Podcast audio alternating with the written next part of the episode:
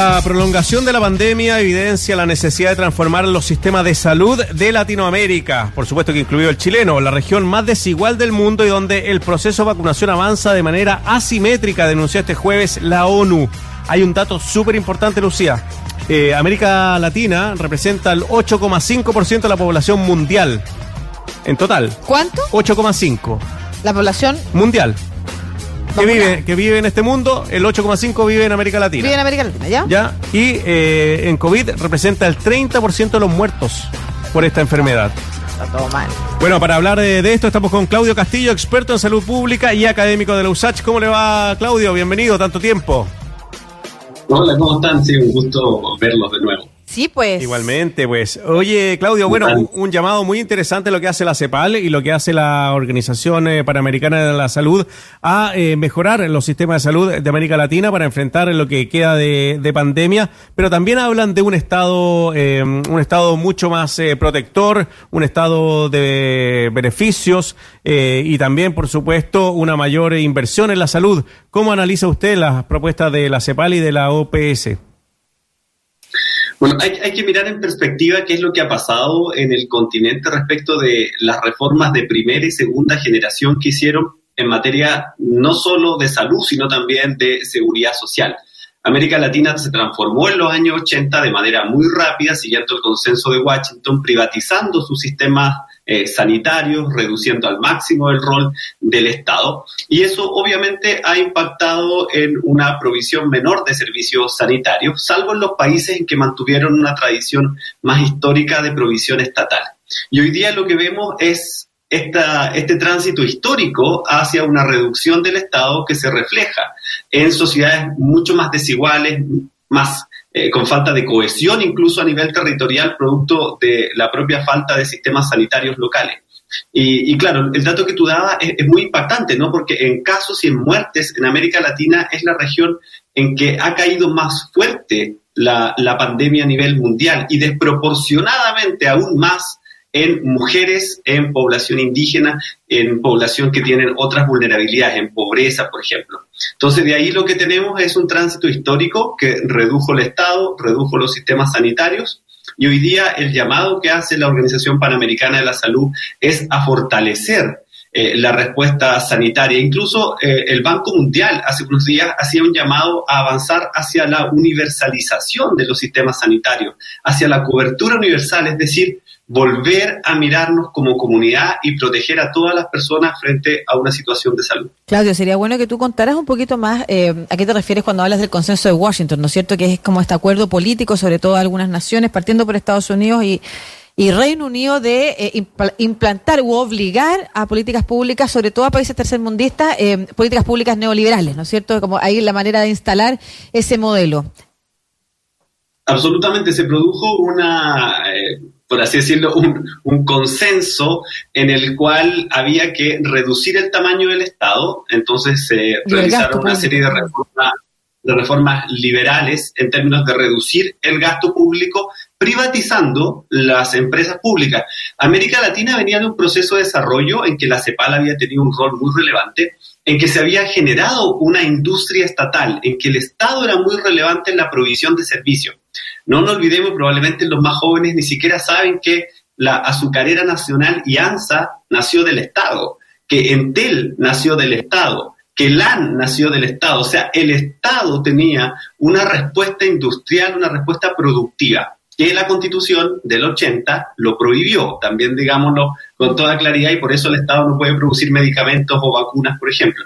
Entonces, este consenso de Washington redujo el tamaño del Estado, redujo el peso que tenía, y los países que lo tomaron y lo implementaron eh, de manera mucho más drástica como Chile, claro, hoy día están viendo eh, los efectos en términos de problemas de cohesión social en, en sus sociedades. Claro, eh, Claudio, ayer eh, en el informe que emanó desde la CEPAL eh, se señalaba que los dos, las dos excepciones en América Latina eran Chile y Uruguay en el, en el proceso de vacunación. Chile, eh, pese a todo, ha mantenido un buen servicio de salud eh, público, por lo menos lo que hemos podido ver en esta pandemia, por lo menos eh, con la llegada de las personas eh, a lugares cercanos, en sus comunas, con, con los CEFAM y otro tipo de, de, de, instituciones. ¿Qué pasa en el resto de América Latina? ¿Eso no, no, no, no es similar a lo que sucede en Chile o en Uruguay? Bueno, la, situación previa a la que llegamos a la pandemia, en el caso de Uruguay y de Chile y Costa Rica, yo diría que es el tercer país que tenía una mejor situación previa, nos permitió enfrentar la pandemia de otra manera, con un sistema de salud eh, un poquito más fortalecido en términos de capacidades técnicas y eh, dentro de las hubo una serie de malas decisiones, por cierto, que se tomaron, pero una de las buenas decisiones fue unificar la respuesta del sistema de salud chileno en tanto provisión pública o privada. Esa fue una muy buena decisión que permitió eh, aumentar de manera considerable la capacidad instalada en términos de camas críticas. Chile antes de la pandemia tenía eh, una cantidad de camas críticas eh, muy baja, incluso en comparación con América Latina y el Caribe. si en la OCDE el promedio es de 12 camas críticas por cada 100.000 habitantes y en América Latina el promedio era 9, en Chile solo era 7. Mm. Incluso ahora nos acercamos a un promedio de 10 y es la discusión que se está teniendo. O sea, enfrentamos la pandemia desde otra perspectiva, pero además no hay que olvidar que Chile hizo un proceso de negociación, de compra de vacunas solito también. O sea, como país no, no usó los mecanismos multilaterales, en ese sentido probablemente no somos los mejores compañeros del curso, eh, porque compramos las vacunas, pero las compramos solo para el país, digamos, y, y, ahí faltó tal vez un trabajo más multilateral para que la región completa pudiese eh, tener las vacunas y enfrentar de otra manera esta pandemia. Nosotros tenemos una tradición mucho más progresista antes de los 80, también sobre todo, y una de las cosas más destacadas es en materia de salud pública. Algunas cosas quedaron, eh, de esa tradición quedaron, y nos han permitido, por ejemplo, enfrentar un proceso de vacunación eficiente. Podríamos, eh, estoy imaginando un, un, mundo en el que este, lineamiento o este empuje que, eh, o esta declaración de, de la OPS o, o de la CEPAL eh, armaran un nuevo consenso que obligara efectivamente, como se hizo en algún momento, a generar políticas públicas eh, que nos permitieran avanzar hacia un estado de bienestar, que además ve un poco la discusión que estamos teniendo a nivel país también, ¿no es cierto? Pero, pero suponiendo que eso eh, se concretara, ¿Qué cosas de nuestro sistema de salud sí eh, permanecen y deberían permanecer porque representan esa tradición de pensamiento y cuáles son las que debieran cambiar? No, no, puedo partir sin decir que en esta tradición de salud pública que tú planteas, Lucía, que el Servicio Nacional de Salud, que se creó el año 52 con eh, el presidente Allende como ministro de Salud en ese minuto, surge a partir de la experiencia de la respuesta al terremoto del 39 en Chillán, donde mm. Chile tenía una serie de organizaciones que entregaban prestaciones en salud y que se unifican, se ordenan bajo un solo mando y se entrega una mejor respuesta. Y se llega a un consenso social en ese minuto que parece que era mejor organizar un solo sistema de salud, muy parecido al inglés y esa es la propuesta del Servicio Nacional de Salud del año 52 que luego en la época eh, de la dictadura se desarma como modelo porque se municipaliza la atención primaria y se cambian también algunos roles y funciones. Eh, en ese sentido, eh, tal vez esta tragedia, porque no podemos decir que no es una tragedia cuando tenemos más de 40.000 muertos, mm. podría ser también un punto de partida para repensar nuestro sistema sanitario pensando en un sistema como el inglés, que es un sistema público, un sistema único, eh, que garantiza además, y, perdón que haga el punto, la cohesión social. Hoy día la atención primaria no cubre a todas las personas. Pues. Las personas que tienen ISAPRE o que son de las Fuerzas Armadas, por ejemplo, no tienen derecho, entre comillas, a acceder a la atención primaria de salud. Cuando la atención primaria, la atención es mucho más integral, eh, es mucho más preventiva, promocional, que algo que necesitamos con, con, con rapidez una respuesta en ese sentido. Por lo tanto, yo diría que nosotros tenemos una historia de avances, por ejemplo, en el Plan Nacional de Inmunizaciones, que siempre ha sido universal. Eh, las vacunas del Plan Nacional son gratuitas, la persona se lo ponga en un vacunatorio privado o en un vacunatorio público, son totalmente gratuitas, sin importar el estatus migratorio, ya que es un tema relevante para que todas las personas eh, que viven en Chile se acercan a la vacunación. Eh, y ese es un aprendizaje importante Tenemos otros también, como la ley de Cartesoto en los últimos años, pero tenemos que hacer mejoras. Por ejemplo, el GES no cubre a las personas que de, las Fuerzas Armadas. Eh, claro, uno piensa de repente en las personas que ganan mucho dinero en las Fuerzas Armadas, pero también hay que pensar en, en las familias que, que no tienen acceso y que no están incluidas en las garantías explícitas en salud. Entonces, tenemos una tradición que podemos recuperar, avanzar hacia una atención primaria universal, es lo que está diciendo la Organización Mundial de la Salud, eh, lo que está diciendo la CEPAL, pero también lo está diciendo incluso el Banco Mundial, que en algún momento fue parte del consenso de Washington, que hay que avanzar hacia la universalidad, que no, no podemos dejar a las personas atrás. Y por una cuestión bastante simple, pero muy profunda, es que sociedades más saludables hace que finalmente sean sociedades que avanzan en, en conjunto hacia el futuro, que no van dejando a las personas que se enferman atrás. Mm. Y solo decirte como dato que Chile eh, Estamos conversando con eh, Claudio Castillo, experto en salud pública, académico de la Universidad de Santiago, de la USACH, eh, sobre bueno estas propuestas que tiene tanto la CEPAL, la OPS y también el Banco Mundial, que tiene que ver con el reforzamiento del, de la salud y sobre todo de la salud pública, un sistema único. Estábamos hablando con Claudio, ahí volvió Claudio, se había cortado un poquito la señal. Cuéntanos. cosas que pasan, ¿no?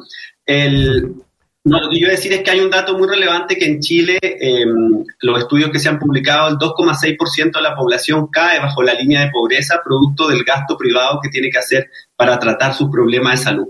Ese es, un dato que es muy complejo, mucho más alto que el promedio de América Latina, mucho más alto que la OCDE. Eh, por lo tanto, tenemos que avanzar hacia disminuir el gasto de bolsillo de las personas. No puede ser que las personas tienen que gastar de su plata para poder comprar los medicamentos que no están disponibles, los tratamientos, hacer las rifas, hacer los bingos. O sea, eso es algo que debiéramos avanzar de manera importante en, esta construcción de una nueva sociedad.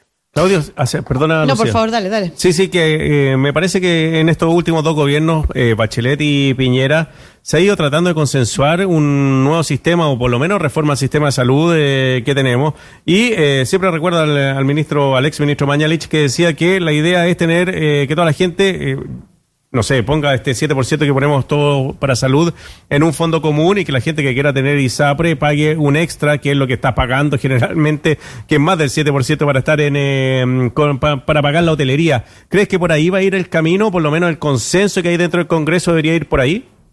No eliminar el sistema privado y dejarlo como de hotelería o de mejor eh, calidad de estadía, entre comillas. Un, sistema de seguro de segundo piso, le llaman en términos técnicos. Hoy día las personas que están afiliadas al sistema ISAPRE pagan alrededor del 10% mensual. Eh, hay un 3% de delta de que pagan adicionalmente que las personas que están adscritas a FONASA.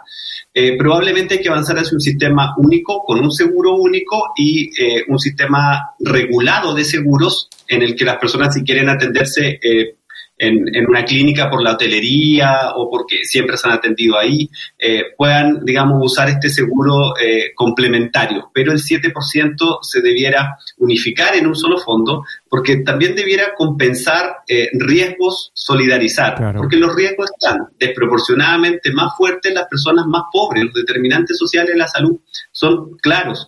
Eh, hay pocos casos donde es contraintuitivo. Por ejemplo, el consumo de tabaco. El consumo de tabaco se da en, más, en población de más ingresos, pero es de las pocas enfermedades o patologías en las cuales se da al revés. En la mayoría de los casos, siempre a mayor vulnerabilidad, mayor presencia de estas enfermedades. Sí, Claudio, y siguiendo en ese tema, entonces, si se creara este fondo donde todos tuviéramos que eh, imponer nuestro 7%, significa que también la, salud primaria debería abrirse para todas las personas. Sería independiente si que uno paga este, este seguro de segundo piso absolutamente debiera ser una eh, cobertura territorial, es decir, que uno donde viviera tuviese acceso al centro de salud eh, sin importar el sistema previsional al que está adscrito. Y esto porque los estudios internacionales, pero también en Chile demuestran que las personas que están bajo control, que tienen un médico de cabecera, eh, mejora la perspectiva en términos de resultados salud disminuye la mortalidad y también disminuye la presencia de otras enfermedades. Es decir, mm. eh, es un círculo absolutamente virtuoso el tener médicos de cabecera, que es el modelo de salud familiar que tiene Chile en estos momentos. Sí, estaba pensando en la definición de estados de bienestar, porque a mí algo que tú has mencionado que me parece interesante y que no hemos profundizado, no tiene que ver solo con el tipo de prestación que tengamos, sino que con cómo nos encontramos en un lugar, todos y todas las habitantes de, una, de un lugar. Y me gustaría que, profundizáramos en eso, porque, porque ¿qué pasaría si, por ejemplo, las condiciones de esta discusión fueran en torno a sistemas que funcionaran bien, pero que igual no estuvieran segregados? Ese es un tema bien, bien importante, creo yo, incluso a la base de, lo que fue el, estallido social de hace eh, dos años atrás eh, y que tiene que ver con las desigualdades, con eh, sistemas fragmentados, segmentados, con esto de tener prestaciones para pobres, prestaciones para ricos. yo creo que avanzar hacia un sistema universal también permitiría encontrarnos, como dices tú, Lucía, en el territorio, encontrarnos en la prestación, encontrarnos en el centro de salud como ha ocurrido con la vacunación, yo creo que esta tragedia también tiene su lado bonito, por así decirlo. Eh, el que los centros de salud público hayan abierto las puertas para todas las personas sin importar su afiliación al seguro público o privado, da muestra que efectivamente podemos avanzar hacia un sistema que cubra a todas las personas y eh, cuando nos sentimos todos que estamos cubiertos, que tenemos protección, eso también cambia el ánimo en la relación social que se da. Por eso es tan importante ver la atención primaria eh, como un factor de cohesión, eh, avanzar hacia, por ejemplo, el cuidado de personas con dependencia, que se tienen que hacer visitas domiciliarias, que se tiene que hacer acompañamiento, se le tiene que dar respiro a los cuidadores. Ahí la atención primaria cumple un rol fundamental en acercar las prestaciones de salud a las personas en su territorio, pero también incorporar la base comunitaria. Y ahí un punto, eh, acabamos de conmemorar hace un par de días atrás el Día Mundial de la Salud Mental, y en términos de salud mental, eh, un avance significativo sería que el presupuesto de eh, la atención primaria en salud mental aumentara mucho más que lo que aumenten los hospitales para poder tener una respuesta comunitaria. Sí, eh, y eso es súper relevante porque las principales enfermedades que tenemos son mentales en, nuestro país, por lo menos eso tengo entendido. O sea, y aparte eso está muy eh, subestimado, por lo menos desde la atención primaria, la atención eh, privada. Es muy difícil obtener esa, esa, ese tipo de atenciones dentro de cualquiera de los dos sistemas que tenemos. O sea, incluso si uno piensa en la posibilidad de acceder a un psiquiatra, digamos, en Chile es menos de la mitad de lo que ocurre en la OCDE, por ejemplo, en términos de la disponibilidad de psiquiatras por habitante. Eh, por lo tanto, tenemos que partir desde esa base y preparar respuestas que tengan que ver más bien con la base comunitaria, con el apoyo a la atención primaria, con equipos multidisciplinarios, el trabajo que hacen los terapeutas, lo que hacen los psicólogos, trabajadores sociales, eh, en la atención primaria es fundamental, sobre todo para enfrentar eh, todo lo que tiene que ver esta estrategia de mitigación asociada a a trastornos de, depresión mayor o de ansiedad eh, y apuntar finalmente a un bienestar mental. Y ahí también están los determinantes sociales de la salud que, tanto mm. hemos hablado. Sí, a mí lo único que me falta es, porque hablamos de estado de bienestar y a mí me remonta a, por supuesto, eh, a sociedades europeas, ¿no es cierto? Que también, y me, llama, me llamaba la atención ese dato, que también generaron sus propios sistemas eh, de salud o incluso más sus estados de bienestar a partir de las, las guerras, o sea, también a partir de hechos en los que obligatoriamente nos encontramos todos, como puede ser un terremoto, como puede ser una guerra, en la que realmente para salir adelante nos damos cuenta que nos tenemos que poner como comunidad política todos de acuerdo, claro, todos de acuerdo. Eh, sin embargo, también me remonta a sistemas que son, eh, si bien que tienen para mí algunos como como metas que como país debiéramos alcanzar, también son sistemas que se crearon en el siglo pasado. Eh, no sé si hay investigación en torno a hacia dónde también debieran avanzar esos estados de bienestar.